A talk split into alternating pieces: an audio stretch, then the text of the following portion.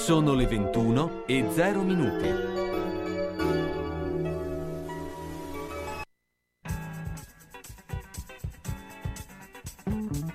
Una produzione Radio San Lucchino. Gli uni e gli altri. Appuntamento dedicato a cultura, informazione, sport, intrattenimento e attualità. A cura di Carlo Orzesco.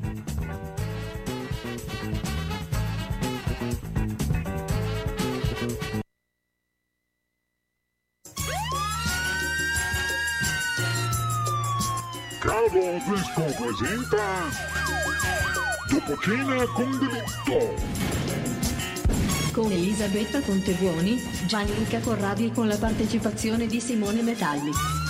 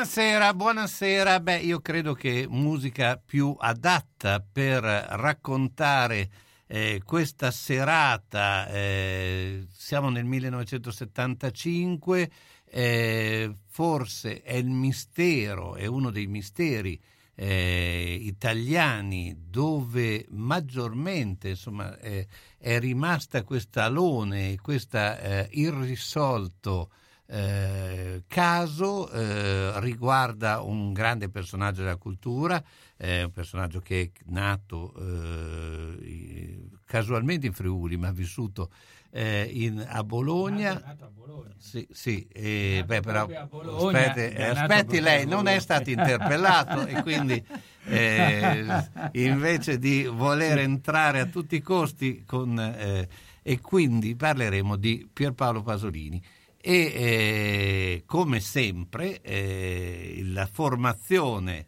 eh, vede, eh, avete sentito da Gianluca Corradi e poi Elisabetta eh, Fontebuoni. Buonasera. e eh, invece dall'altra parte della città ma presente praticamente co- con lo spirito e con l'anima in studio ma attraverso il video che è Simone Metalli e, eh, tanto ciao, Simone, ciao.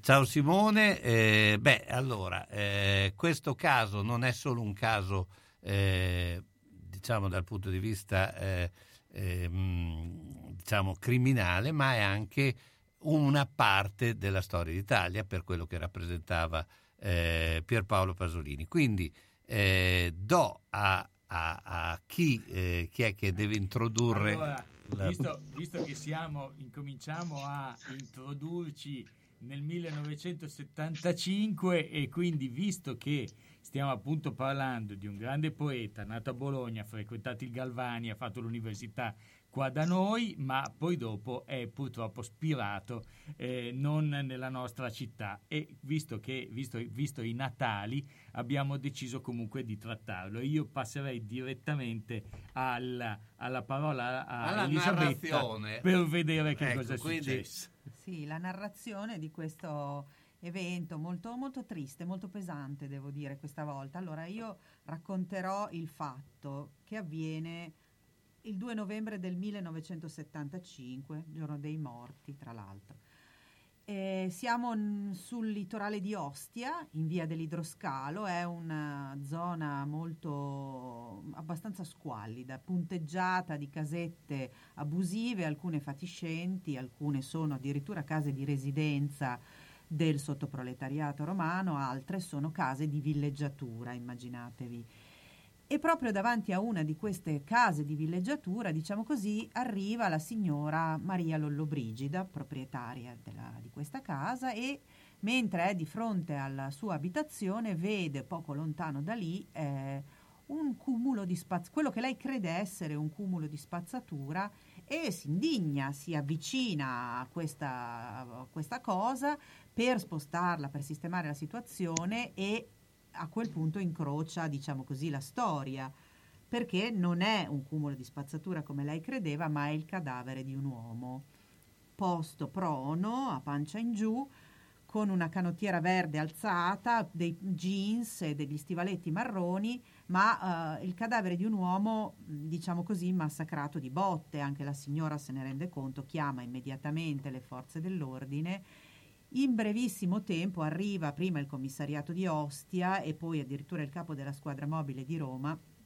e si trovano davanti a, a, a questo corpo eh, veramente martoriato, eh, colpito in tutti i punti, soprattutto la testa e il viso sono stati eh, colpiti in più punti, eh, la, le mani sono spezzate, insomma ridotto malissimo. E uno dei poliziotti ha un sospetto, pensa di riconoscere in quei poveri resti Pierpaolo Pasolini che era una figura intellettuale, una figura della cultura italiana importantissima in quegli anni.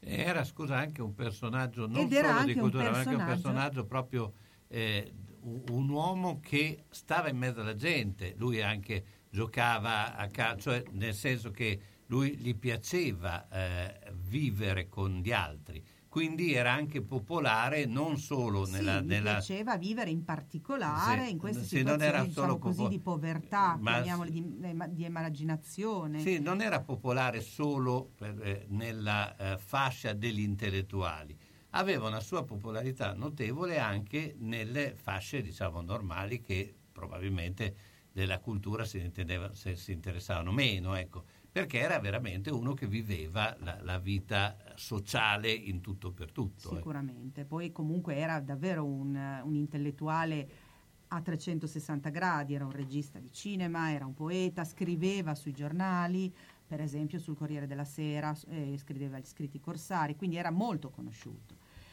E abbiamo detto, gli sembra di riconoscere al commissario, al capo della squadra mobile di Roma, gli sembra di riconoscere Pasolini e che cosa fa? A quel punto chiama sul luogo del delitto Ninetto Davoli, che era un suo amico personale, e, oltre che un attore in moltissimi suoi film.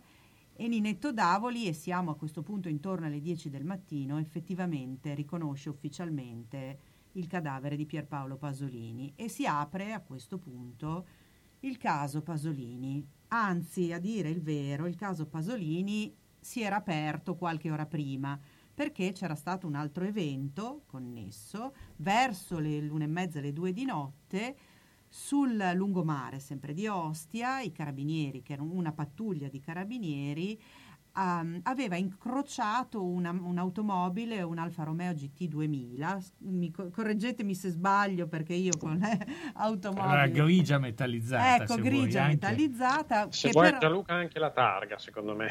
Sì, anche, anche perché forse c'era anche sopra, no? Adesso- Comunque questa automobile sportiva eh, che sfreccia ad altissima velocità lungo, e lungo- sul lungomare di Ostia e in contromano, e questa è una cosa importante da sottolineare, e mm, chiaramente loro cercano di fermare questa automobile che non si ferma, poi a un certo punto riescono a fermare la macchina e alla guida di questa vettura c'è un ragazzo, un ragazzino, un giovane di 17 anni che eh, scopriranno essere tale Giuseppe Pelosi e che prenderanno su e porteranno eh, in questura. Portato in questura, mm, Pelosi dice di aver rubato questa automobile al quartiere Tiburtino, vicino a un cinema che si chiama Argo, racconta la sua verità e nel frattempo eh, chi eh, prende in carico l'automobile cercando nei documenti scopre che è l'automobile, guarda caso, proprio di Pierpaolo Pasolini. Infatti gli dicono guarda che hai rubato la macchina di uno famoso. Hai rubato la Quindi- macchina di uno famoso, ma lui che cosa dice? Allora, lui dice sì, è vero, l'ho rubata, confessa il furto d'automobili, dice "Mm, vorrei recuperare due cose su quell'automobile che sono mie, le mie sigarette e poi un anello d'oro con una pietra rossa con una scritta United States Army che- a cui lui sembra tenere molto. Comunque a questo punto lui ha confessato il furto, viene eh, portato al carcere minorile di Casal del Marmo e lì passa la notte. Ehm, E, e intanto, mentre passa la notte, noi mettiamo la pubblicità. Prendi un bel respiro. Le cure termali sono terapie naturali riconosciute dal Ministero della Salute e accreditate con il Servizio Sanitario Nazionale. Anche a Bologna trovi benefici per le vie respiratorie, patologie dell'orecchio, naso e gola. Richiedi subito la prescrizione del tuo medico di famiglia. Per informazioni e prenotazioni chiama Bologna, Terme Felsinee 051 6198 484 e Terme San Luca 051 382 564 maretermalebolognese.it La vita è difficile, il fine vita anche. Per questo, quando arriva il momento, Bologna Onoranze si occupa di tutto, dalla cerimonia alle onoranze, dalla burocrazia al sistemare le questioni successive, come pensioni, problematiche bancarie, successioni, il tutto con competenza e ampia professionalità. Bologna Onoranze dei fratelli Calzolari, a San Lazzaro, via della Repubblica 74, telefono 051 46 70 52. A Bologna, via della Certosa 14G, via Mengoli 16C. Per l'ultimo gesto di amore e di eleganza verso noi stessi e i nostri cari, Bologna Onoranze.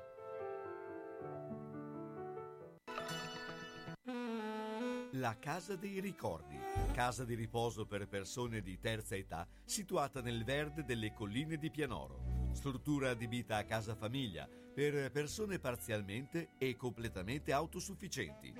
Personale altamente specializzato in servizi assistenziali per anziani 24 ore su 24 e gestione dei servizi alberghieri. Gli ospiti della Casa dei Ricordi potranno trovare assistenza infermieristica, fisioterapica, medica, terapia occupazionale per stimolare il proseguimento della vita in ambiente familiare. Puoi contattare la Casa dei Ricordi 051 485 51 25. Manini Abbigliamento, nella storia del vestire bene, sia per lui che per lei. Classico, elegante, da cerimonia. A San Lazzaro, in via Iussi 18. Manini Abbigliamento, la classe non è acqua e non si veste. Manini ti veste. E come? E bene.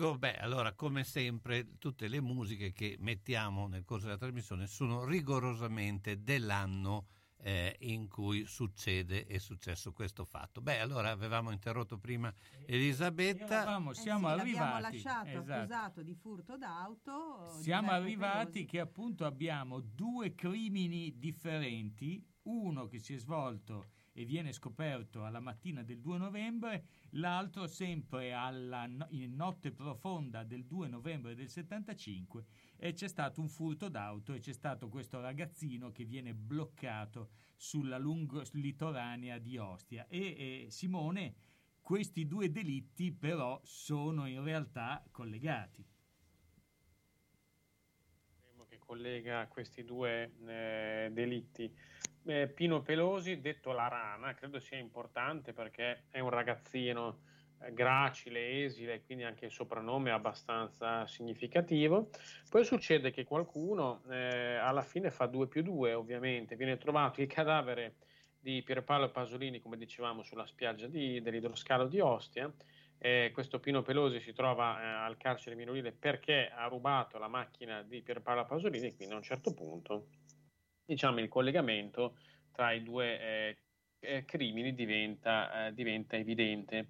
E quindi la situazione al momento è abbiamo il cadavere di Pasolini, come diceva prima Elisabetta, orrendamente sfigurato. Questa è una, io ho visto, ci sono anche le foto che si trovano abbastanza facilmente, è effettivamente molto impressionante la condizione in cui viene trovato questo cadavere, tanto che dicevamo la signora Lollobrigida lo scambia per un accumulo di, di pattume, rusco diremmo, diremmo a Bologna.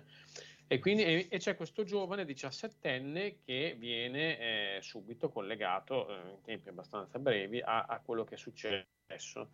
E qua comincia tutta una, una ridda, tutta una, eh, no, un eh, approfondimento andando a scavare ovviamente nel personaggio di Pierpaolo Pasolini, perché chiaramente eh, la, l'uomo, eh, l'uomo in forte di questa storia è lui, insomma, lui tutto quello che rappresenta, che ha rappresentato e che rappresenta ancora oggi nella cultura italiana e come diceva prima Carlo, un personaggio assolutamente trasversale. Questo forse è una delle sue grandi, eh, delle cose più interessanti ancora oggi di Pierpaolo Pasolini, uno capace, come diceva anche Carlo, di andare a giocare a calcio, ma di eh, immaginare e di avere una forza retorica così importante da essere ancora oggi un personaggio che, eh, di cui alcuni sentono molto la mancanza. Però torniamo al nostro delitto perché altrimenti Insomma, esatto, infatti il nostro Pelosi che cosa succede? Che portato davanti al giudice istruttore che sta il, il pubblico ministero che deve svolgere le indagini sul, sulla faccenda è un po' probabilmente imboccato da qualcuno in precedenza, un po' per sua esperienza stessa, perché un anno, poco più di un anno prima, aveva già fatto un furto ed era stato ritenuto non maturo. E per questo all'epoca i tribunali dei minorenni se una persona veniva ritenuta non matura veniva immediatamente scarcerata e non eh, andava neanche in, in, in, a scontare una pena.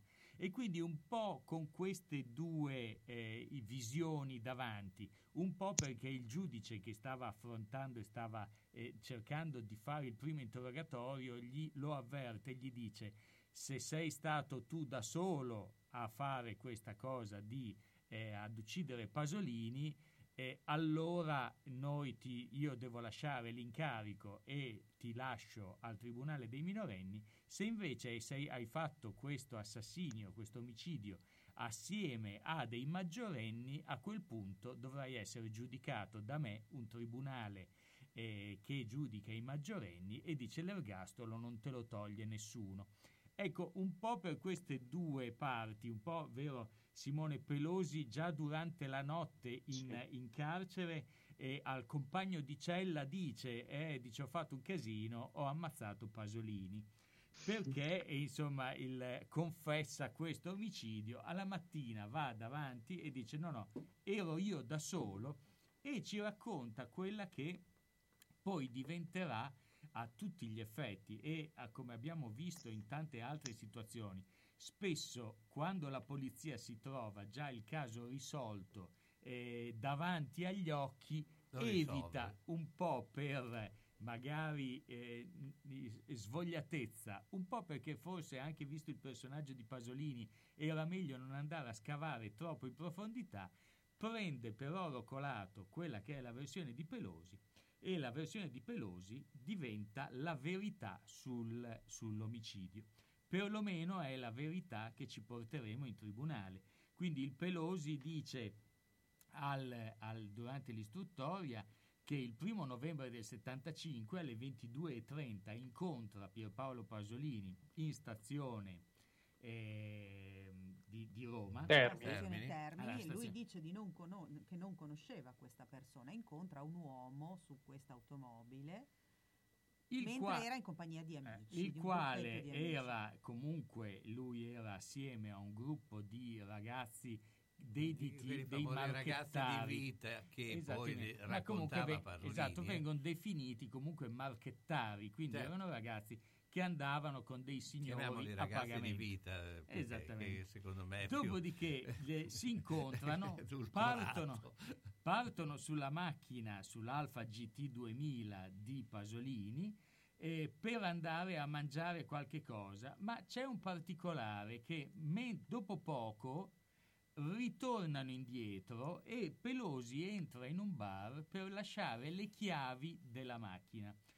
Questo potrebbe anche essere un po' un modo, visto che all'epoca non esistevano i cellulari e i messaggini, per dire attenzione, l'ho agganciato dal mio punto di vista. Quindi potrebbe essere il modo per dire ah, devo lasciare le chiavi della macchina ai miei amici, torniamo indietro prima di andare a fare quello che dobbiamo andare a fare, anche perché Pasolini aveva promesso un bel regalo a questo ragazzo se lo avesse seguito. Dopodiché si trasferiscono alle 23 a cenare al Biondo Tevere, un ristorante dove Pasolini era conosciuto, dove secondo Pelosi viene chiamato Paolo durante la serata, quindi non col cognome. Cena Quindi- solo lui, solo Pelosi. Cena solo Pelosi, sappiamo anche il menù? Sappiamo Eh. assolutamente il menù. Ah, sì? Sappiamo il Sappiamo menù. che Pasolini aveva già cenato con Ninetto Sì. Davoli, la moglie e i figli. Sappiamo. E sappiamo che cosa mangiò quella sera Pino Pelosi. E mangiò Cacio e pepe? spaghe- no, spaghetti, olio, aglio e peperoncino. Ah, non cacio e pepe? No, un petto di pollo. Ah, Ecco. ok. E, e vino? Cena- No, il cena vino non frugale, sappiamo, esatto. sappiamo che Pasolini Esatto. invece mh, Piuttosto bevuto la light, birra, questo sappiamo, non ha mangiato ma soprattutto hanno parlato, hanno parlato molto durante questa cena.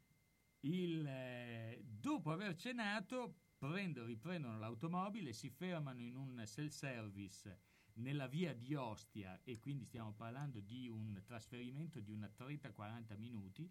Si spostano, fanno benzina a un self-service, fra l'altro ci sarà un testimone che vede la macchina di Pasolini che dirà alla polizia non, stato, non c'era nessun altro per la strada eccetto noi, quindi ha escluso la possibilità che ci fosse qualcuno a seguirlo, dopodiché diventa mezzanotte, si ritrovano sulla, su- all'idroscalo di Ostia, appunto in questo spiazzo vicino a un campo eh, da football e eh, lì avviene l'omicidio e l'omicidio lo lascio descrivere poi a Simone che lo vedo assolutamente ferratissimo e all'1.30 ci sarà poi l'arresto di Pelosi.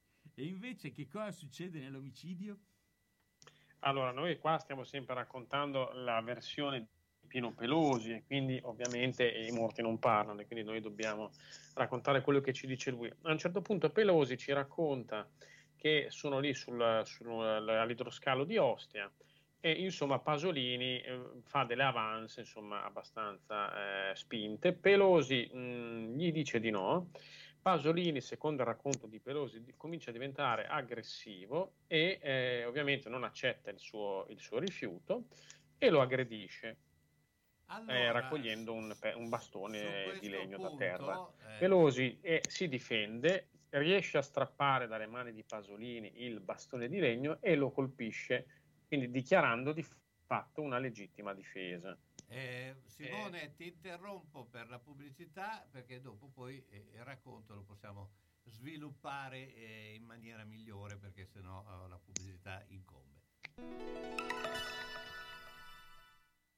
Taglie forti a Bologna? Il meglio è solo da Iudonne Brugi Shop. Non perdete nuovi arrivi autunno-inverno donne e uomo fino alla taglia 80. Vi aspettiamo con tantissime novità. Oltre ai nuovi arrivi Sofia Curvi in esclusiva da Iudonna Lisalù, tantissime proposte per ogni occasione in tutte le taglie. Una collezione frizzante bella e colorata. Novità uomo con la qualità dello stile italiano, con una vestibilità incredibile ed un prezzo senza paragoni fino alla taglia 6XL. E allora vi aspettiamo a Bologna in via Bentivogli 13, zona ospedale Sant'Orsola, dal lunedì al sabato, dalle 8.30 alle ore 13, dalle 15.30 alle 19.30. Parcheggio gratuito in garage adiacente e per maggiori dettagli 051 34 08 93. E se non potete venire a trovarci www.lavetrinadimarina.it. Iodonne Brugi Shop, qualsiasi taglia abbiate noi l'abbiamo.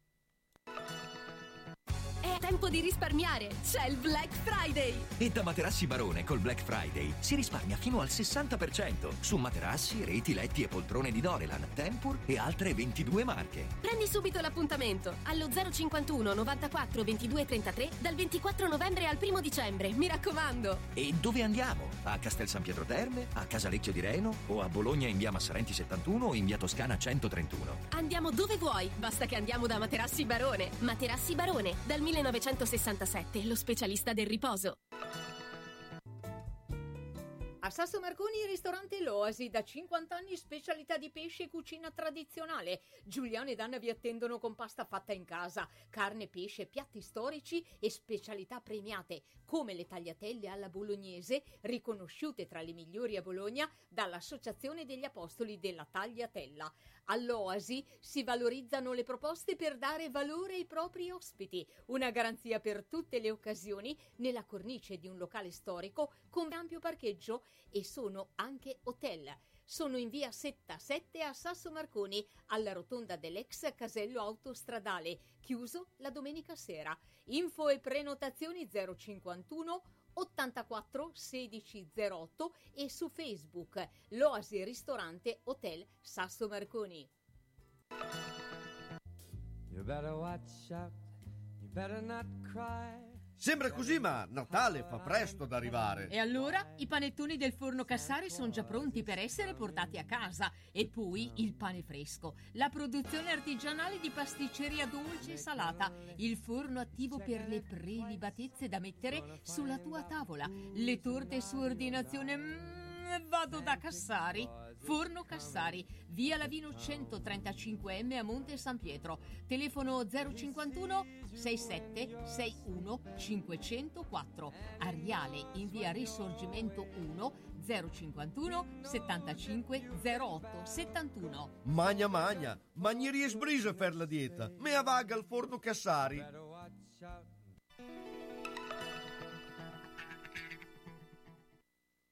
We got it together, didn't we? We've definitely got our thing together,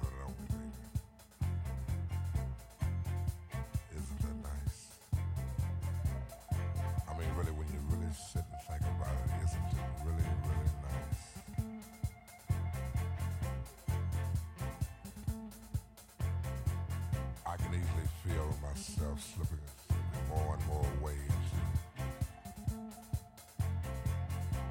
that super world of my own. Nobody but you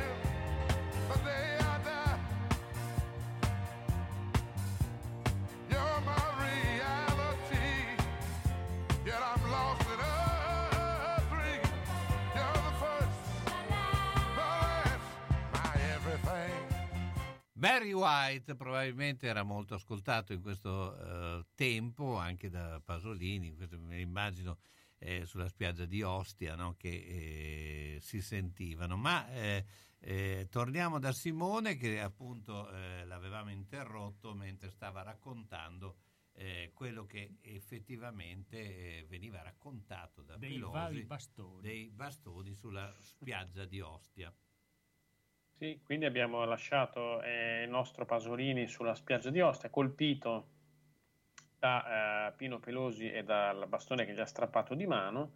Pasolini quindi rimane a terra, viene colpito varie volte, eh, non si rialza, rimane eh, intontito a terra, ferito anche eh, abbastanza gravemente, sembra.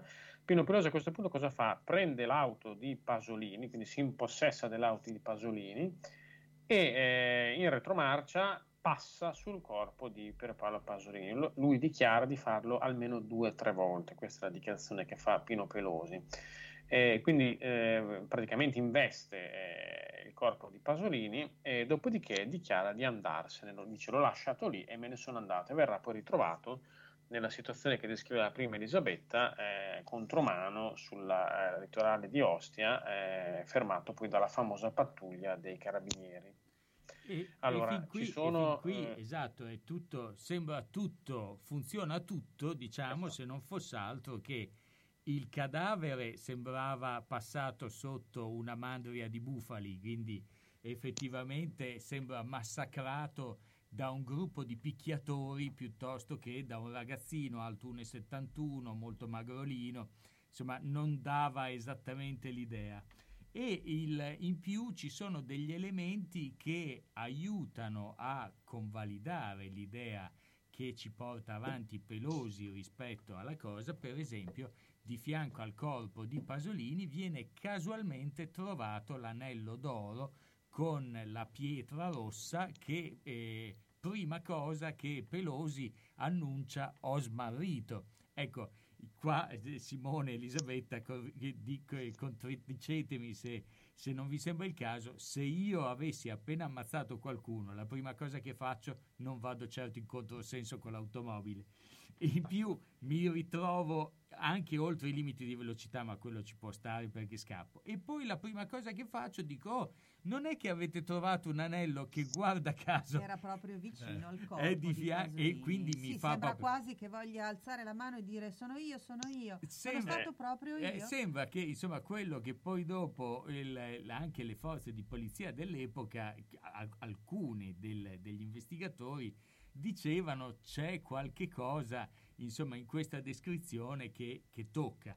Anche perché alla mattina poi sul luogo eh, di, di- a Ostia arrivò anche un giornalista che poi è diventato super famoso, che era Furio Colombo, che all'epoca lavorava per la stampa e il quale intervistò un- il signor Ennio Salvitti, il quale disse questa notte gli hanno dato giù di brutto, erano in, in 4 o 5, l'hanno massacrato il poveretto.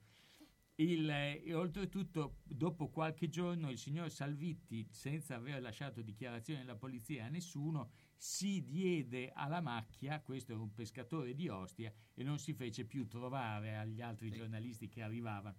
Quindi le- questa persona che diceva di aver visto o di aver sentito comunque movimento un po' più è rimasto esclusivamente sulla carta stampata e non è stato preso dai- dalla, dalla polizia che fece le indagini e oltretutto ci fu anche un grossissimo buco nelle indagini da parte del- dal punto di vista scientifico, no? Eh beh, certo, eh, ad esempio una delle cose che eh, vengono, eh, vabbè, la scena del, del crimine eh, risulta eh, molto compromessa, eh, ci sono, mol- ci sono molte impronte o comunque c'è, eh, il terreno è fangoso perché eh, è questa spiaggia, questo spiazzo, come dicevamo prima, abbastanza squallido, è anche una zona brutta, proprio al di là del proprio brulla, non è una zona eh, Non è Milano Marittima, o anche non è proprio come- asfaltata. Esatto. Come? Non è Milano Marittima, dico, No, non è asfaltata, esatto. non c'è pineta, non c'è niente, No, c'è proprio... ma parliamo eh, sempre eh, che siamo a Ostia. E appunto che c'è... Ostia, noi ultimamente vediamo che cos'è Ostia eh, all'epoca, quindi anche era già all'epoca Era- un- era comunque una- preda eh, di eh, personaggi insomma eh, abbastanza eh, collegati a, a un certo tipo di malavita, no? Diciamo, è un po' come se fossimo ai confini del mondo, ci verrebbe da dire, eh, raccontando in una maniera un po', un po' estrema. Eh, però ci sono evidenti, eh, e questo è un altro dei temi che si porterà avanti, i- dei segni, cioè è- è- appare abbastanza, eh, insomma, mh, eh, c'è la possibilità fin da subito e, e agli occhi attenti potrebbe apparire che ci sono impronte, c'è molte- è stato smosso molto terreno sul luogo dell'omicidio e, e oltretutto, oltre alla persona che citavi tu prima Gianluca, anche altri residenti raccontano che quella notte verso mezzanotte e mezza hanno sentito eh, un po' di trambusto. Poi però ovviamente stando a Ostia sul lungomare, diciamo una zona magari non particolarmente felice, ecco hanno evitato accuratamente di andare a vedere che cosa eh, stesse succedendo. Probabilmente diciamo non era la prima volta che credo sentivano che anche- trambusti notturni sul- in quella zona. Sì, credo Simone che anche in altre zone non sarebbero andati a vederlo, lì forse c'era una ragione di più per non andare a Ma vedere. e, e poi Carlo, l'altro discorso è, sai che il nostro problema in Italia, spesso e volentieri, eh, non abbiamo le procedure e quindi eh, probabilmente all'epoca la polizia ne aveva ancora meno e le indagini come partivano erano lasciate davvero al buon senso dei primi poliziotti che arrivavano sul posto. In questo caso pensate che di fianco al luogo dell'omicidio, eh, ma la camicia di Pasolini imbrattata di sangue fu trovata dietro una porta ca- di calcio e in quella porta di calcio, mentre facevano i rilievi della scientifica, fra virgolette, hanno consentito ai bambini di andare a giocare. Ecco, oggi sarebbe un po' impensabile, c'è Pasolini a terra a 20 metri, dice possiamo giocare a pallone, ma sì, giocate a pallone, non c'è problema, e così anche tutta quell'area del campo da calcio e della maglietta della camicia di Pasolini è stata completamente minata.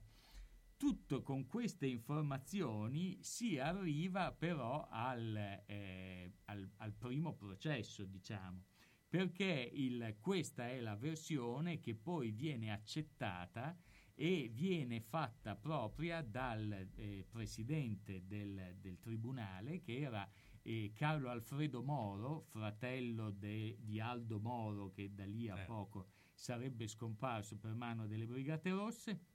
E questo Carlo Alfredo Moro, a detta anche di Nino Marazzitta, che era il- l'avvocato della parte civile della, della famiglia di Pasolini, fece l'istruttoria durante del- il dibattimento e dice fu talmente scrupoloso e cercò di sviscerare talmente tante informazioni e di capire bene il delitto che arrivò a una, a una bellissima conclusione.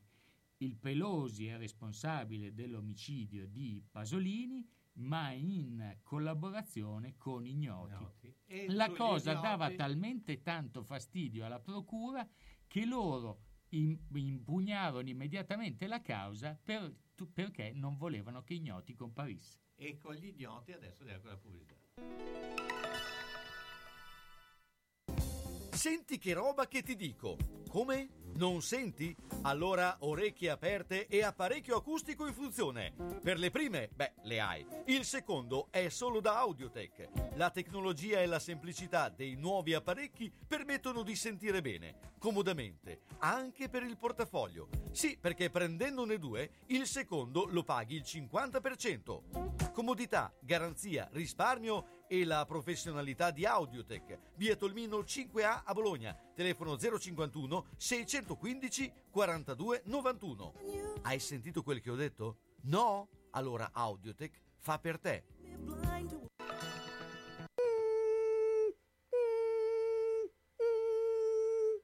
Ma cos'è? Sono le zanzare che piangono, non passano brisa. Uno solo è Melotti, il Melo Melo. Serramenti, infissi, finestre in PVC, porte blindate e i leder stand for. Via Emile Ponente 252 Quinto, telefono 3109 44. Sono in tanti? Uno solo il Melo Melo.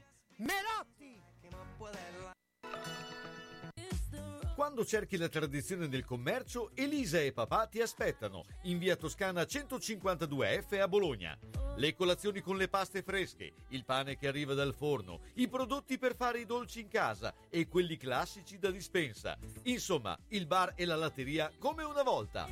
La tradizione che prosegue nel tempo. Elisa e papà la portano avanti in via Toscana 152F a Bologna, in San Ruffillo. Telefono 347 89 27 921.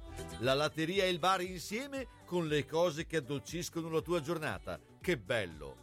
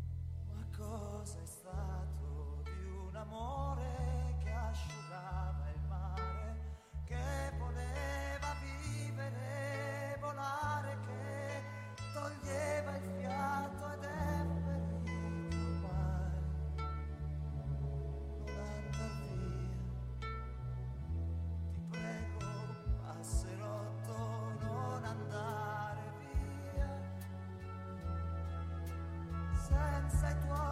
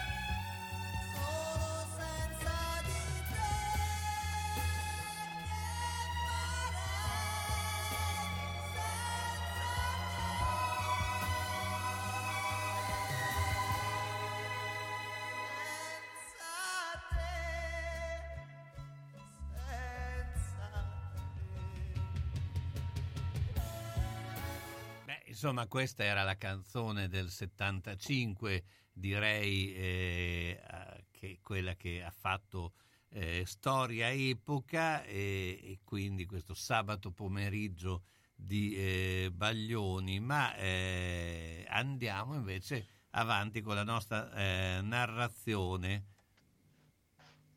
Bene, adesso direi che possiamo un pochino tratteggiare, ovviamente in tempi abbastanza concisi, che potremmo stare qui a parlare fino a domani, chi era per Paolo Pasolini, o meglio, ehm, eh, forse in questo momento storico in cui lui viene ucciso, che tipo di persona e di personaggio era per Paolo Pasolini.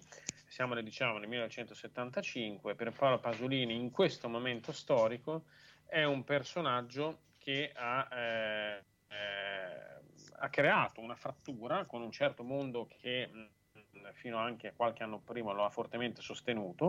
Lui dal 1968 in cui iniziano ci sono questi scontri mh, non molto noti a Roma, insomma, e, e lui mh, prende la parte fondamentalmente, attacca gli studenti e quindi diciamo lui era, sta- era sempre stato considerato di sinistra e anche lui insomma aveva, aveva un'appartenenza giovanile al PC, insomma, quindi era abbastanza, mh, eh, potremmo dire, profilato, ecco, abbastanza chiara la sua appartenenza politica, però lui negli anni, eh, negli ultimi anni soprattutto, aveva cominciato a prendere una serie di posizioni, eh, ad esempio sui diritti civili, sull'aborto, abbast- molto in contrasto con quelli che invece erano le, eh, le idee, le, le idee progressiste. E lui aveva cominciato un pochino a, mm, eh, prend- ad avercela con, molti, eh, con molte persone, eh, contestava, lui ha sempre avuto un sacco di contestazioni, molti suoi film sono stati sequestrati, eh, era abituato negli ultimi anni ad avere molte, eh, molti problemi anche con eh, la censura,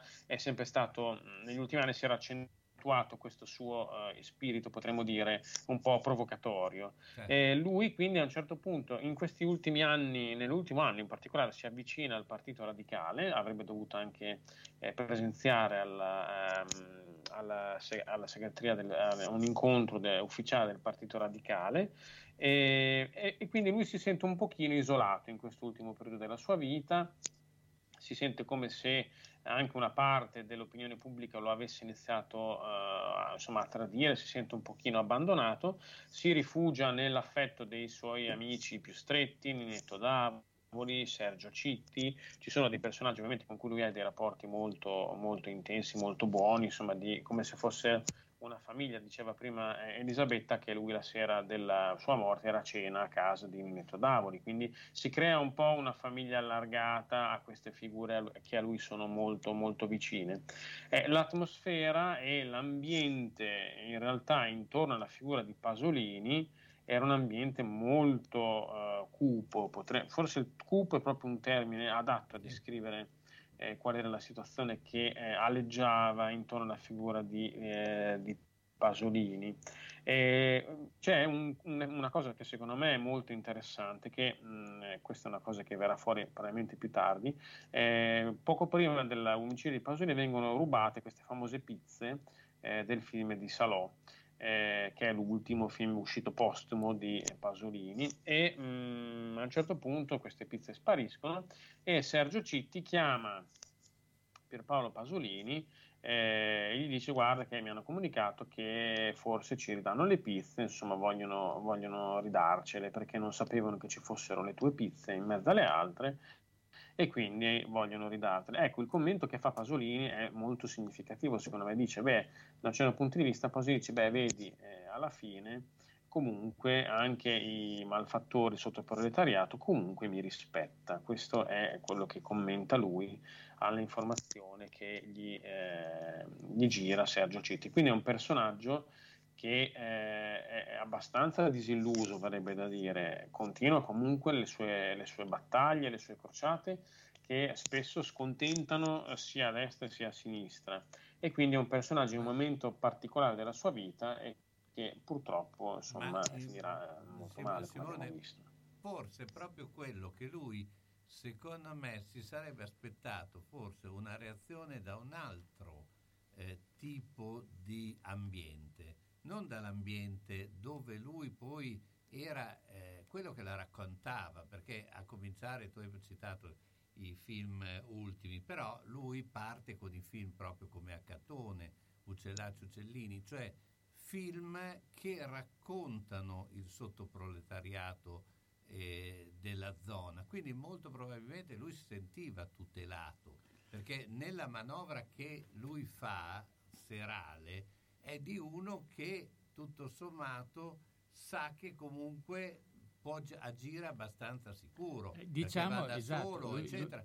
Quindi eh, eh, eh, Lui si sente che sicuro, bravo. Carlo, esatto, il problema è lui si sente sicuro, ma quello che succede in quel momento a Roma nel 75 è che quel sottoproletariato che lui aveva conosciuto e aveva scritto in Ragazzi di Vita, e lui portava in televisione andando a dire anche in un'intervista a Biagi, io amo Certo. questo, il sottoproletariato perché sono persone eh, che sono eh, libere, candide, perché non hanno ancora avuto tutte quelle eh, costruzioni eh, culturali che poi dopo gli- non, gli fanno es- non li fanno essere sinceri. Il problema è che in quegli anni a Roma stavano arrivando i marsigliesi col traffico Eh. degli stupefacenti e i marsigliesi si erano legati all'estrema destra e questa estrema destra andava nelle borgate a- ad assoldare piccoli delinquenti che poi servivano eh, all'estrema destra ai marsigliesi per fare dei piccoli o grandi delitti. E questo purtroppo lui, anche dal- da un'intervista che poi eh, fece qualche anno dopo eh, Dino Pedriali, che poi è morto qualche giorno fa, Sì, è morto una settimana fa. eh, il- che era l'ultimo fotografo che Eh, passò l'ultima settimana con Pasolini, anche lui disse probabilmente lui aveva sottovalutato questo cambiamento che c'era stato nella città. Ma, ma quello, scusa, sicuramente, anche perché, voglio dire, chi è se non si sente sicuro che prende su, prende un ragazzo, va, io non, cioè, io non credo che nessuno di noi lo farebbe, ecco. Quindi eh, a mente fredda, se tu non avessi, no, indipendentemente eh, da- dalla cosa, Insomma, no? pagare anche un Sì, ragazzino. no, diciamo. vabbè, allora, al di là di, di questa situazione, voglio dire che tu non andresti eh, in una spiaggia a Ostia da solo, eh, in- Con uno oltretutto sconosciuto. con uno sconosciuto. Evidentemente, se, se lo fai, probabilmente pensi di... Ti- eri nella tua comfort zone, come Esatto. si direbbe, però probabilmente quella comfort zone si era spostata leggermente. Ma infatti il- il- quello che poi succede, il, Pasolini appunto eh, si trovava in questa terra di nessuno, oltretutto stava facendo anche delle accuse eh, molto violente rispetto alla classe politica dell'epoca, sul, lui scriveva... Sul eh, Corriere della Sera scriveva gli scritti corsari. gli scritti corsari e questi scritti corsari lui se la prendeva con i politici, se la prendeva con tutta la Ma classe Oltre a dirigente italiana. prendersela con la classe dirigente, scriveva delle cose anche abbastanza taglienti, tipo ce n'è uno de- tra gli scritti corsari dove lui dice io so chi è stato, eh, riferendosi alle stragi che erano appunto accadute in quegli anni, da Piazza della Loggia a Piazza Fontana all'Italicus, io so chi è stato.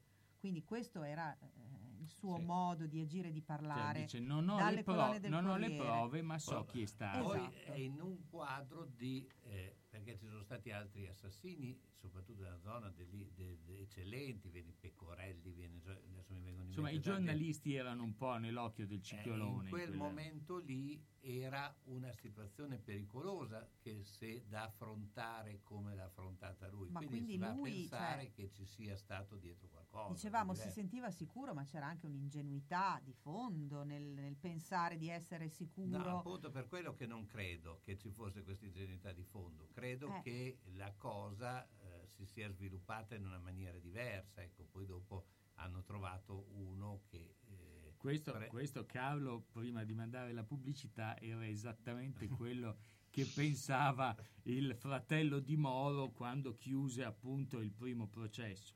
E come dicevo prima, la procura fece di tutto pur di far saltare dal- negli altri processi in appello e in Cassazione, saltarono completamente il, concorso, con, altri. E noi andiamo in pubblicità.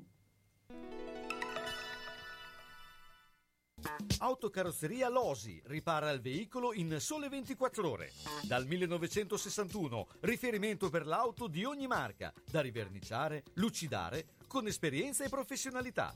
Autocarrozzeria Losi, via Marconi 109 a Casalecchio, telefono 051 57 13 54 www.autocarrozzerialosi.it Onoranze Funebri Serra Aldo propone il miglior servizio per l'ultimo saluto con ampia e accurata scelta di materiali, organizzazione seria e qualificata per ogni territorio e convenzionata Socrem. Con servizio continuato e festivo offre assistenza rispettando il decoro con ampia esperienza. Onoranze Funebri Serra Aldo è a San Giovanni in Persiceto, via Cristoforo Colombo 1, strada dell'Ospedale Nuovo. Telefono 051 82 69 90 oppure 338 77 81 890. Onoranze Funebri Serra Aldo garantisce l'ultimo saluto con delicatezza e professionalità. Da Clo, la bottega dei nonni con telefono 051 35 27 94, prodotti ed abbigliamento per la terza e quarta età, tutta intera con apertura posteriore, paracolpi per spondeletti, bavaglioni per adulti, lenzuolo contenitivo anticaduta, camicia da notte aperta dietro, possibilità di apportare modifiche secondo necessità. Inoltre distribuzione diretta presso istituti e case di riposo e i prezzi sono economici. In più intimo e abbigliamento per tutti. Da Clo, la bottega dei nonni in via Zampieri 1 secondo a Bologna, zona bolognina, telefono 051 35 27 94. Ed ora è grande offerta di fine stagione. Se compri due capi estivi, il secondo, quello che costa meno, lo paghi la metà.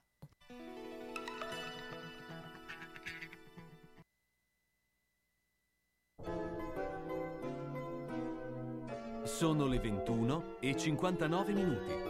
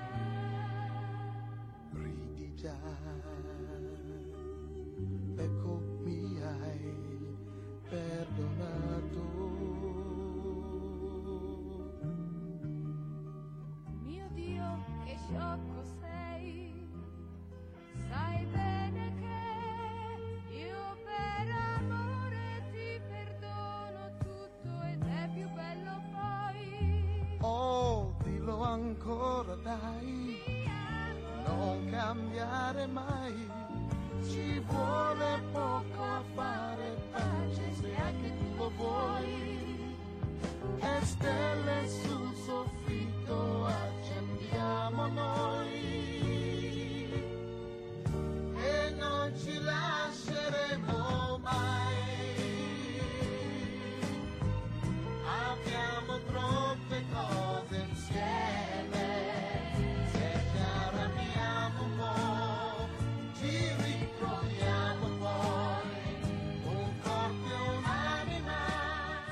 corpo e un'anima, questo è Doni, Dori Ghezzi Wes in questo brano che eh, spopolò anche questo eh, nel 75. Ma allora la nostra narrazione continua e... E, e qua siamo, ormai a- abbiamo capito e diciamo che tutti, pur essendo questo un grande mistero, tutti sono con- consapevoli del fatto che eh, non può essere stata una persona sola a compiere l'omicidio. Quello che rimane eh, assolutamente nella verità, e quindi cioè la verità processuale, è quella che è andata in giudicato, è quella che Pelosi era da solo, eh, ha compiuto il massacro, è passato con la macchina sopra a Pasolini che morì per lo schiacciamento del, del cuore eh, dell'automobile, ma in realtà, insomma, quello che tutti gli qui si è occupato del caso, tutti quelli che sono venuti a contatto con le prove, sia scientifiche che non, eh, sostengono che c- è sicuramente morto Pasolini, sicuramente Pelosi c'era in mezzo in qualche maniera, ma molto probabilmente c'era un gruppo di persone che hanno eh, fatto il pestaggio. Sì, anche E perché, qua- scusa, perché come pilota, visto come abbiamo visto, cioè perché quando eh, lui passò più volte no, sopra il cadavere. Allora, il- il- prima dice una, poi più volte, poi, ma in, in ogni caso era un in caso bisogna 17enne essere- che sapeva bisogna guidare perché aveva anche, bene, ecco. aveva anche un'automobile. Ma più che altro sono proprio è tutto il resto del pestaggio perché i bastoni con cui lui dice di averlo colpito in realtà erano eh, carichi d'acqua, erano marci de- di, di salsedine. Quindi E- non può aver fatto un non disastro può aver del fatto genere con disastro. quella tavoletta di legno che dice di aver usato. Quindi la verità è sicuramente il fatto che ci fu un gruppo di pestaggio e qua poi abbiamo varie persone con ipotesi eh, che possiamo mettere in, in ballo. La prima, appunto, come dicevamo, alla scuola settimana è morto Dilo- Dino Pedia- Pedriali, eh, fotografo all'epoca 25enne, 24enne, che è molto dotato, aveva fatto le foto a a Andy Warhol e aveva, passato l'ultima settimana con Pasolini. Perché doveva fargli le foto per il libro Petrolio, che Il- sarebbe pubblicato esatto, postumo. quello che dice Pedriali è che secondo lui appunto fu un pestaggio di, di- di- di- gruppo, ma che l'unico movente, il, il- il- il fatto chi fece questo pestaggio erano i gestori dei marchettari eh, di- del- della stazione Tiburti Termini. E il- questo appunto chiuderebbe questo, questo pestaggio all'interno del- dell'ambiente eh, diciamo omosessuale dove era partita poi la serata quindi attraverso questi ragazzi di vita che giravano per la stazione sembra che eh, il Pasolini eh, fosse troppo insistente con domande con volesse interessarsi un po' troppo della vita di questi ragazzi aveva dato fastidio a qualcuno e quindi lui dice secondo me tutti i castelli che stiamo costruendo sulle varie ipotesi sono, sono un po' eh, nulli ma eh, tutto va a finire lì Anche se, cioè, l'alternativa era già stata data da Oriana Fallaci quasi subito dopo la morte di Pasolini, quindi oltre all'informatore che dicevi prima tu Salvitti, che aveva parlato il giorno stesso o il giorno dopo con Furio Colombo, anche Oriana Fallaci dice di aver avuto diverse persone che poi non si riveleranno mai durante il processo, che le avevano detto che le cose non erano andate affatto come diceva Pelosi, ma ma lei segue più una pista politica, diciamo, quindi Sì, anche perché lì sicuramente è difficile eh, valutare che pista c'era, anche perché obiettivamente eh, Pasolini era un personaggio che diciamo, dal punto di vista eh, per quello che riguarda eh, chi eh, i frequentatori era un vantaggio tenerlo in vita visto che pagava, no? Quindi lui era un, era un- era un- era un Ma pagatore sai, però sicuro. queste cose, Carlo, a un certo punto magari va a finire che ci scappa il morto e il morto non ci doveva scappare, insomma. Quindi magari doveva essere un pestaggio, invece è stato qualche cosa di più. Diciamo, Sicu- se la, la pista giusta è quella che dici tu dei marchet- dell'ambiente dei marchettari, dei papponi, forse volevano solo dargli una lezione. Poi ma, ma comunque il, il concetto è che la scientifica poi di parte civile andò e fece tutte le, fece le analisi sia sul corpo che su quello che era un po' la, la scena, la scena del crimine e gli oggetti che non sono stati attribuiti e che hanno lasciato dei forti dubbi perché il, il- a parte la camicia eh, che appunto venne trovata dietro la porta de- dove giocavano a calcio i, i ragazzini, questo campo pieno di impronte di ogni tipo, e, e abbiamo tro- il- del- i verbali ci dicono che sull'auto di Pasolini fu trovato un maglione verde sul sedile posteriore che non apparteneva né al Pasolini, per detta della cugina, neanche al Pelosi, quindi probabilmente ci sarebbe stata, ci poteva essere una terza persona che aveva lasciato un maglione sul sedile posteriore. Teniamo presente che eravamo in questo periodo, una, una nottata calda, ma comunque sempre novembre. E il, Eh, il- sem- nebbiosa, ecco. sempre, sempre sul- sull'automobile fu ritrovato sul tappetino del lato eh, passeggero, eh, fu ritrovato un plantare a- ortopedico. eh, questo plantare ortopedico non era né di Pasolini de- né di Pelosi e la sorella aveva lavato la macchina, La la, se- la- la cugina aveva lavato la macchina la, se- il- la settimana prima, il giorno prima.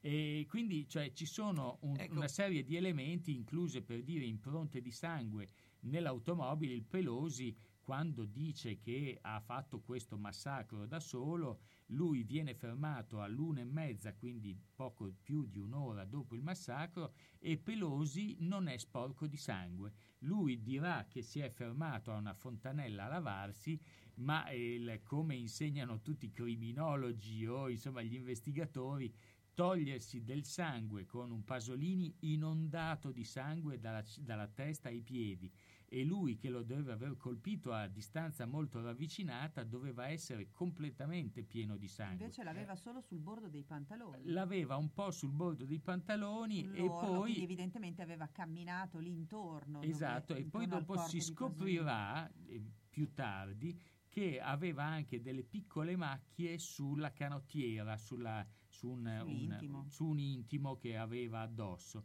Ebbene, nel 2010, quindi stiamo già parlando di eh, storia recente, il, eh, l'ultimo erede di Pasolini e il, eh, nel suo avvocato, l'avvocato Maccioni, eh, fecero, ottennero la, eh, il permesso dalla procura di svolgere gli esami del DNA sugli elementi che furono trovati in automobile sulla scena del crimine. E il, da, questo, da questi esami del DNA risultarono 5 DNA differenti. Due DNA erano chiaramente Pasolini e Pelosi, mentre invece comparvero sulla scena ignoto 1, 2 e 3. Ignoto 3 era una macchia di sangue trovata sulla canottiera eh, di Pelosi eh, mista al sangue di Pasolini. Quindi era molto improbabile che fosse una macchia singola, ma doveva essere qualcuno che probabilmente colpendo Pasolini o essendo colpito si era ferito e aveva mischiato il proprio sangue con quello di Pasolini e aveva lasciato l'impronta eh, sulla canottiera. Però resta ignoto 3. Però Non resta a sappiamo- tutt'oggi ignoto 3 e la procura nel 2015 archiviò il caso perché oltretutto anche sul, sul plantare fu fatto il DNA e sempre il plantare comparve dal sudore un altro ignoto 2 che era eh, sempre un altro un DNA non riscontrabile. Ecco, eh, resta che ormai siamo alla pubblicità, eh, l'ultima domanda che faremo, come mai Pelosi in real- nella sua eh, storia non ha mai poi ritrattato niente? No, Cioè- Pelosi ha ritrattato Ah, no, e come? Pe- Sì. Pelosi È ha dato diverse esatto. versioni. Pelosi, anzi, pri- nel mentito, 2005 rimentito e rimentito. eh, nel- Ecco, allora parliamo Allora, di diciamo che dopo la pubblicità ti diciamo una cosa, però c'è da dire che Pelosi da tutti viene ritenuto non eh, Attendibile. attendibile perché tutte le interviste che Pelosi ha sempre rilasciato erano a pagamento e lui ogni X anni, quando aveva bisogno probabilmente di pagare le bollette dell'era, andava a dire io so la verità e ogni volta tirava fuori una una versione verità diversa. Alla macelleria storica di Marco Borgatti trovi salumi artigianali, carni italiane certificate di prima qualità, salsiccia fresca fatta in proprio come i polpettoni e gli arrosti farciti, il tutto a prezzi concorrenziali e con consegna a domicilio. Aperti tutti i giorni dalle 7 alle 13, venerdì anche dalle 16.30 alle 19. Cerchi la carne buona? La trovi a Ponte Ronca, in via Risorgimento 408-3, alla macelleria storica di Marco Borgatti, telefono 051 75 64 17. E buona ciccia a tutti! Se la squadra del tuo cuore ha perso, consolati con le crescentine e quadrelle di Mammarina. Se ha pareggiato o vinto, festeggia con i fritti, gli affettati formaggi da Mammarina. Aperto tutte le sere tranne il mercoledì. Aperti la domenica e festivi a mezzogiorno. Da Mammarina tre grandi schermi per seguire i campionati di A e di B, di tutte le coppe e altri sport. Baita Mammarina, via Risorgimento 53, Riale di Zola Predosa. Et capeu carot!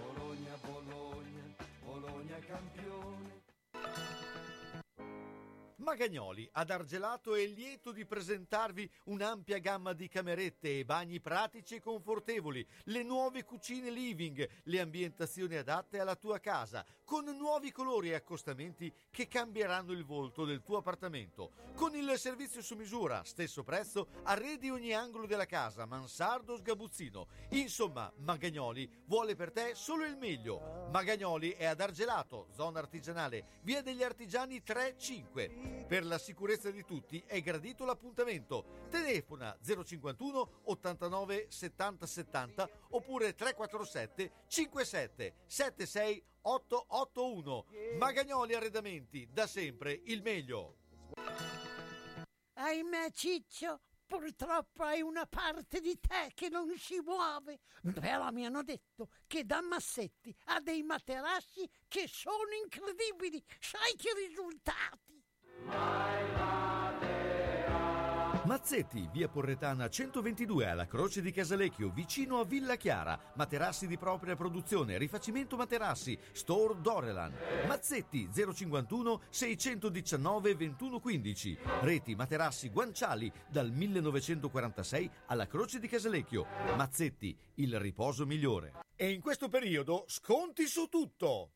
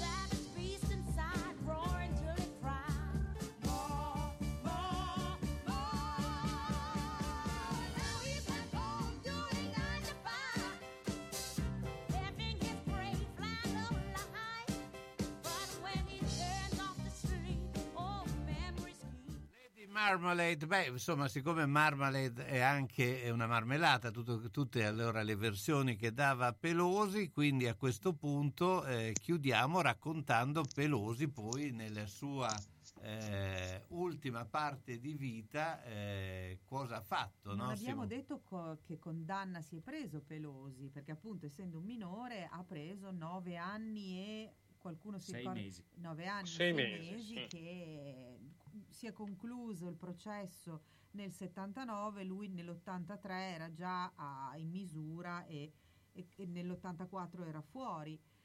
Però ha continuato nella sua strada perché ha fatto spaccio, furti, assalti ai furgoni di eh, valori, ne ha fatte un po' di tutti i colori, si vede che quella era la sua strada. Ed è stato su questo caso, ha mantenuto il punto per una trentina d'anni. A un certo punto, nel 2005, compare in un'intervista Ombre sul Giallo, quindi mi pare alla Leosini, e Sì. dice la sua nuova verità, dice che non è vero che era da solo, ma dice che oltretutto lui non c'entrava nel pestaggio di Pasolini, dice che mentre erano lì a Ostia in questo rapporto eh, si sono presentati tre che li hanno tirati fuori dall'automobile, uno ha picchiato Pelosi e la- altri due se la sono presa con Pasolini. E dice Pelosi avevano un accento siciliano, quindi diciamo che eh, fa mh, girare tutta la vicenda su due personaggi che erano amichetti suoi ai tempi della sua felice gioventù e che sono i due fratelli Borsellino, che nel frattempo sono morti di AIDS. Quindi a questo punto le minacce che gli avevano fatto quando lui è stato arrestato nel 75 cadono. Queste due persone sono morte. Posso dire che c'erano loro dietro questo pestaggio. Poi Pas- eh, Pelosi aveva detto di non conoscere Pasolini al- nel momento in cui si sono incontrati a, a Termini nella, no- nella sera del primo novembre del 75, dopo invece dice che si conoscevano e frequentavano da tre mesi. Poi tira fuori altre versioni, coinvolge un po' tutti, tra cui Veltroni, tra cui Ninetto Davoli, ne spara a destra e a sinistra Pelosi. Per cui non- e- e tutto ciò non è mai la verità, infatti quasi tutti con- convengono nel dire che Pelosi non è mai attendibile. Fino all'ultima intervista con la Leosini nel 2014, dove lei stessa si capisce che non gli crede, dice: Ma insomma, lei Pelosi una ne fa e cento ne, una ne dice, cento ne pensa, e non dice mai la verità. E non- io non ho mai capito perché a un certo punto non ce la dice questa verità. Evidentemente era una verità più grande di lui. Certo. Pelosi nel 2017 è morto. Ma quindi secon- secondo me in realtà la verità è che a un certo punto, dopo 40 anni che ti racconti una certa verità, secondo me a un certo punto ci credi anche tu.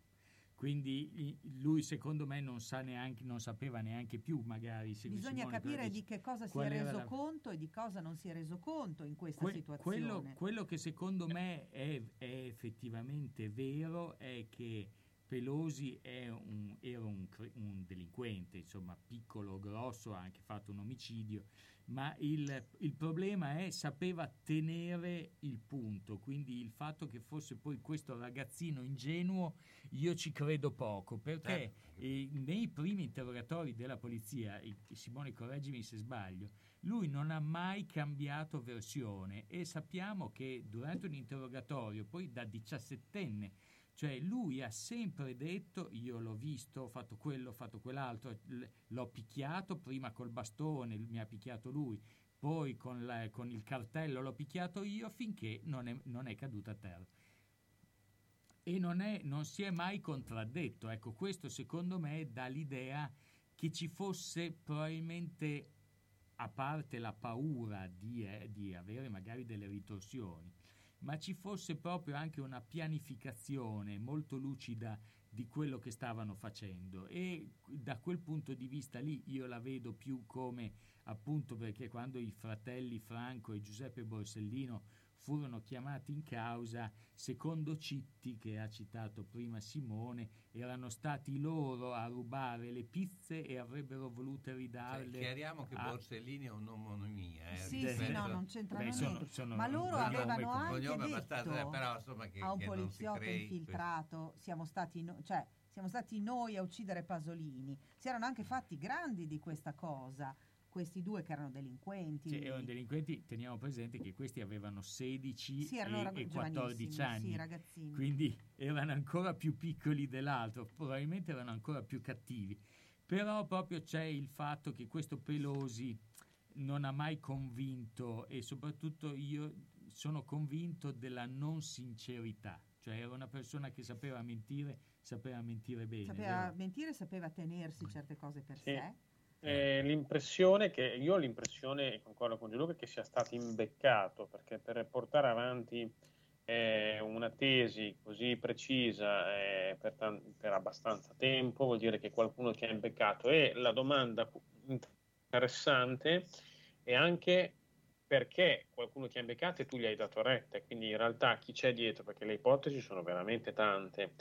Direi che ormai è appurato che non ci fosse solo Pino Pelosi sul luogo del diritto, questo diciamo mi sembra abbastanza palese, insomma non, non penso che ci sia nessuno che creda effettivamente che ci fosse solamente eh, Pelosi sul luogo dell'omicidio, insomma ci sono troppe cose che non, che non tornano, e- però chi erano gli altri? Questi ignoti 1, 2, 3, chi, potrebbero essere tante di queste persone, a un certo punto viene tirato in ballo questo Johnny Lo Zingaro, che è un altro personaggio ovviamente mh, insomma abbastanza poco raccomandabile che mh, girovagava sempre in questa malavita eh, no? Eh, un po' mh, periferica romana e Guarda che tra l'altro caso, viene tirato in guarda ballo perché caso pure non viene, Zoppo guarda caso non viene tirato in ballo da Pelosi perché Johnny Lo Zingaro è ancora Sì, vivo. però, E allora, quindi- però guardate che Pelosi forse aveva un suo distorto codice d'onore perché anche gli amichetti con cui stava la sera del primo novembre, lui dice non mi ricordo come si chiamano di cognome, sembra che non lo dica per non tirarli dentro a Certo, questa vabbè, ma storia. era- Quindi anche con Johnny Lo Zingaro va a sapere che rapporto... Sì, certo, era ancora vivo ed è ancora vivo probabilmente adesso.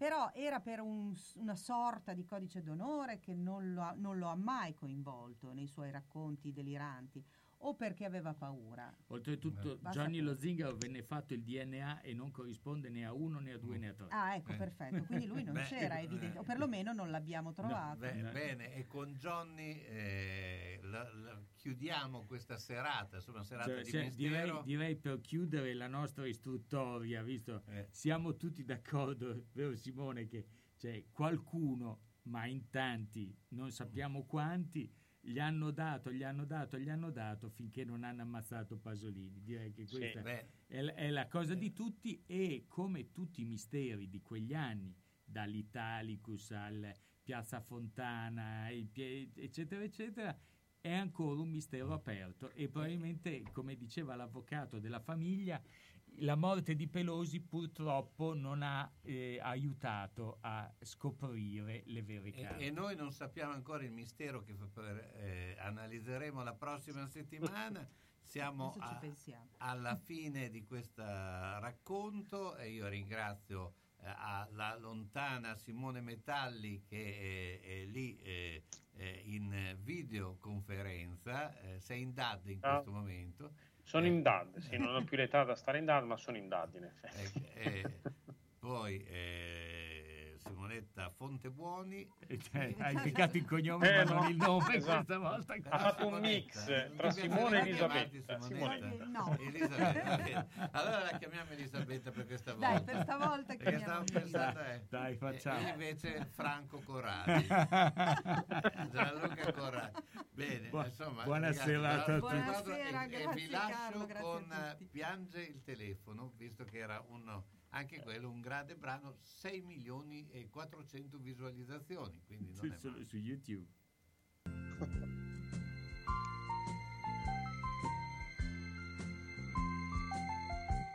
Pronto?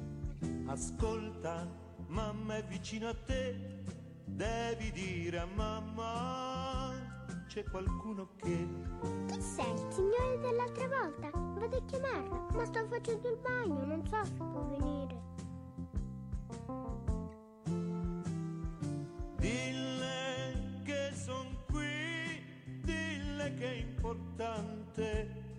Aspetterò. Ma tu hai sentito qualche cosa alla mia mamma? Quando chiamo tu mi dice sempre, digli che non ci sono. Ma dimmi, sai scrivere di già? È bella la tua casa? A scuola come va? Bene, ma dato che la mia mamma lavora, è una vicina che mi accompagna a scuola. Però sono una firma sul mio diario, gli altri hanno quella del loro papà, io no. Dille che son qui, che soffro da sei anni. Tesoro proprio la tua età. Ah, No, io ho cinque anni. Ma tu la conosci la mia mamma? Non mi hai mai parlato di te. Aspetta, eh. Piange il telefono perché lei non verrà, anche se grido ti amo, lo so che non mi ascolterà. Piange il telefono perché non hai pietà.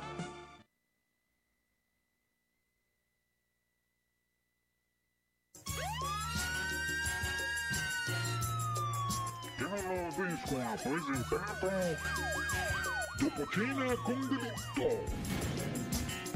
Con Elisabetta Contebuoni, Gianluca Corradi e con la partecipazione di Simone Metalli.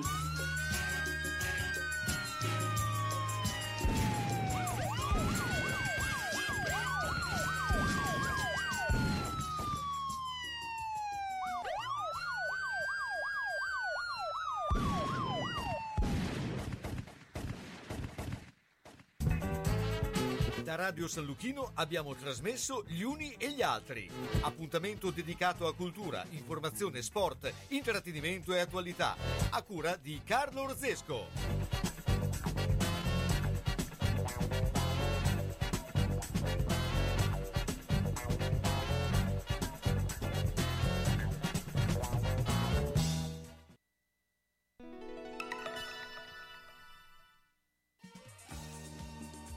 Nostri clienti lo sanno. Nel 2010 siamo stati i primi a offrirvi lo sconto rottamazione